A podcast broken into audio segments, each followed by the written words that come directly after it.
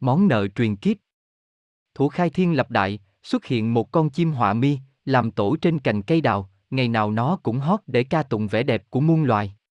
Dưới gốc cây, có một con rắn, thủ đó rắn rất hiền lành, bây giờ thuộc loại rắn mù, nhưng hồi đó nó có một mắt. Con rắn rất mê giọng hót lạnh lót của chim họa mi. Nó thường nằm khoanh dưới gốc cây hay nằm dài phơi nắng để thưởng thức tiếng hót thần tiên của họa mi. Thuở ấy, chim họa mi cũng chỉ có một con mắt ngay giữa trán. Một hôm, con bướm có đôi cánh ngũ sắc rất đẹp, ở gần đấy đến mời chim họa mi đi ăn cưới. Bướm biết mình đẹp đẽ, uyển chuyển, nhẹ nhàng, thường được ca tụng nên bướm rất kiêu hãnh. Không bao giờ bướm chịu nhìn xuống, nên bướm không biết sự có mặt của rắn trên mặt đất. Tiếng hót của họa mi đã nhiều lần giúp đôi cánh bướm dịu dàng thanh thoát nên bướm nhất định mời chim họa mi, để tiếng hót làm tăng thêm phần long trọng cho bữa tiệc tân hôn. Được bướm mời mọc ân cần, chim họa mi rất hãnh diện, nhưng sau đó chim cảm thấy lo sợ, khi nhìn lại thấy bộ lông của mình quá tầm thường, chim sợ mình sẽ không được ai để ý trong tiệc cưới của anh bướm rực rỡ màu sắc. Chim liền than thở với con rắn hiền lành. Nghe xong rắn nói. Có được tiếng hót như anh, lo gì không được người để ý, tôi tin chắc, lúc anh cất tiếng hót, không ai còn để ý đến đôi cánh rực rỡ của anh bướm hay bộ lông trắng của muốt của chị Thiên Nga. Tất cả đều sẽ mê tiếng hót của anh, không ai để ý đến bộ lông tầm thường của anh đâu. Anh bướm mời anh dự tiệc, cũng vì tiếng hót của anh hay. Anh hãy yên tâm đi đi, đừng lo sợ gì cả. Tuy nghe rắn nói thế, nhưng chim vẫn không hết lo sợ, sau cùng chim nói. Phải tôi có được hai con mắt, có lẽ tôi sẽ đẹp hơn. Một con mắt giữa trán làm cho tôi có vẻ dữ tợn và nghèo nàn làm sao ấy. Có được giọng hót như anh, ai dám bảo anh nghèo. Nhưng bề ngoài tôi có gì có thể làm cho mọi người chú ý, phải chi anh chịu giúp tôi. Tôi mê tiếng hót của anh lắm, anh cần tôi giúp việc gì, tôi cũng sẵn sàng cả. Tôi chỉ cần anh cho tôi mượn con mắt của anh một hôm để đi ăn cưới. Anh nằm phơi nắng không có mắt cũng đâu có sao. Rắn lắc đầu nói. Không được đâu, tôi cũng chỉ có một mắt như anh, nếu tôi cho anh mượn thì làm sao tôi thấy đường. Nhưng tôi chỉ mượn có một hôm thôi, buổi chiều mãn tiệc, tôi đem trả anh ngay lập tức. Trong lúc chờ đợi, anh cứ nằm ngủ ở đây.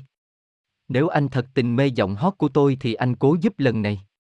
Chim họa mi cứ van xin, nài nỉ, giọng chim càng lúc càng êm đềm, gợi cảm, làm rắn cảm động siêu lòng nên bằng lòng cho mượn mắt trong ngày cưới của bướm. Vào một ngày nắng ấm, lúc màn sương mỏng còn phủ cánh rừng, chim họa mi đã vội vã sửa soạn bộ lông cho thật mướt để đi ăn cưới. Thêm được một mắt, chim thấy cuộc đời đẹp đẽ thêm lên. Trong lúc chim ra đi, sung sướng hài lòng hơn bao giờ hết, thì ở gốc cây đào, con rắn trở nên mù nhút nhát, sợ hãi, ẩn mình trong đám lá khô, chờ đợi chim trở về, trả lại ánh sáng cho mình. Chim đến nhà bướm nghe người ta chào mừng chúc tụng nhau, không ai để ý đến chim họa mi bé bỏng không bóng sắc cả. Đến lúc bướm mời chim ra hát, những loài thú có mặt mới để ý đến chim. Tiếng chim hót thanh tao, lạnh lót, làm cả thảy đều im lặng, lắng nghe. Chim hót say mê lột hết tinh thần làm cả thảy đều mê mẩn như say. Tiếng hót trong trẻo vang đến tai rắn, rắn mỉm cười tự nhủ mình cũng có góp phần tham dự cuộc vui đó. Đến khi dứt bản, tất cả đều bị chim chinh phục và bắt đầu từ đó trở đi, mọi loài đều bao vây khen ngợi bộ lông, giọng hót của chim. Tất cả cũng không quên ca ngợi mắt đẹp của chim. Bây giờ tiếng tâm lừng lẫy, chẳng những chim không thú nhận mình chỉ có một mắt, còn con mắt kia là của rắn, mà chim thì đặt điều nói thêm. Ở dưới gốc cây chỗ tôi ở, có một con rắn mù từ thuở mới lọc lòng mẹ, nó buồn bã chán đời, nhiều lần nó có ý định quyên sinh, nhưng nhờ tiếng hót tuyệt vời của tôi đã an ủi được nó. Tội nghiệp, hàng ngày tôi phải đem thức ăn về và ca hát vỗ về nó. Tất cả đều cảm phục tính rộng rãi và lòng bác ái của chim. Mãi đến khuya, chim mới trở về, bên tai còn vẳng nghe tiếng vỗ tay vang dội và những lời ca ngợi nồng nàn. Về đến gốc cây đào, chim thấy rắn nằm ngủ, phơi mình dưới ánh nắng thanh dịu mát. Thấy thế, chim không gọi rắn dậy và tự nói, mai mình sẽ trả mắt lại cũng không muộn. Chim về ổ định ngủ một giấc thật ngon lành nhưng nằm mãi mà giấc ngủ vẫn không đến. Muôn vàng ý nghĩ bao vây tâm trí của chim, bây giờ chim đã nổi tiếng nổi danh với đời rồi, nếu chim trả mắt lại, tức là tự thú cho mọi loài biết chim chỉ có một mắt, còn con mắt kia là của mượn, thì còn gì là tiếng tâm chim đã tạo ra với bao khó nhọc. Hơn nữa, với hai con mắt chim nhìn đời thấy rộng rãi, đẹp đẽ hơn khi chỉ có một mắt.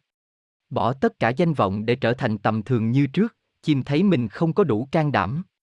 Hay là xin rắn cho mắt luôn, nhưng chim kịp nghĩ là không đời nào rắn chịu cho mắt để lại thành mù lòa vĩnh viễn. Nhưng rắn thường ở một chỗ mà nếu bò đi cũng không cần thấy đường gì cho lắm. Một ý nghĩ xấu từ từ xâm nhập vào đầu óc chim. Nếu mình không trả thì rắn cũng không làm sao đòi được, bây giờ rắn mù rồi.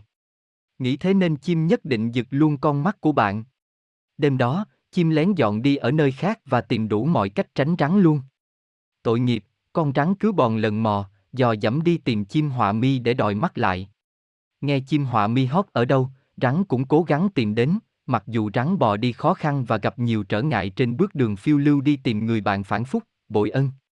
Thế mà buồn thay, mỗi khi chim họa mi thoáng thấy rắn thì chim vội bay đi, để rắn lại ngơ ngác trong sự mù lòa đáng thương. Một đêm, chim họa mi đang ngủ mê trong tổ ấm, bỗng chim giật mình tỉnh giấc vì một tiếng động thật nhỏ. Chim thấy rợn cả người khi nhìn thấy một cái đầu rắn mù sờ soạn bò đến. Chim la lên một tiếng kinh hoảng bay tìm nơi khác ẩn náu. Từ đó, sự yên tĩnh trong giấc ngủ cũng như sự yên tĩnh trong tâm hồn không còn nữa, con rắn mù cứ không ngớt tìm chim để đòi con mắt đã cho mượn với tất cả lòng tin, mà lại bị cướp mất một cách quá tàn nhẫn. Chim họa mi không muốn trả mắt nên phải luôn luôn canh chừng. Ban ngày thì chim được yên thân, vì rắn biết ánh sáng mặt trời làm chim thấy rõ tất cả, nên rắn đợi đêm xuống để tìm cách đến gần chim trong lúc ngủ say, để bất ngờ buộc chim phải trả mắt lại cho mình. Chim họa mi biết được ý định của rắn, nên nhất định không ngủ những đêm trong mùa đẹp trời. Mùa lạnh và mùa mưa thì chim có thể ngủ yên, vì những mùa ấy rắn sợ lạnh không dám bò ra ngoài. Đến mùa xuân, chim bay hót suốt đêm, để không buồn ngủ có thể canh chừng rắn mù tìm đến. Vì thế, những đêm xuân, chúng ta thường nghe tiếng chim họa mi hót vang lên ru hồn vào mộng ảo, chúng ta mỉm cười thấy lòng rung động vì tiếng hót thanh tao trong suốt, nhưng chúng ta có biết đâu tiếng hót đó ca tụng một niềm vui không vững chắc luôn luôn bị đe dọa, một hạnh phúc mong manh pha trộn đôi chút hối hận làm rây rứt cả tâm hồn.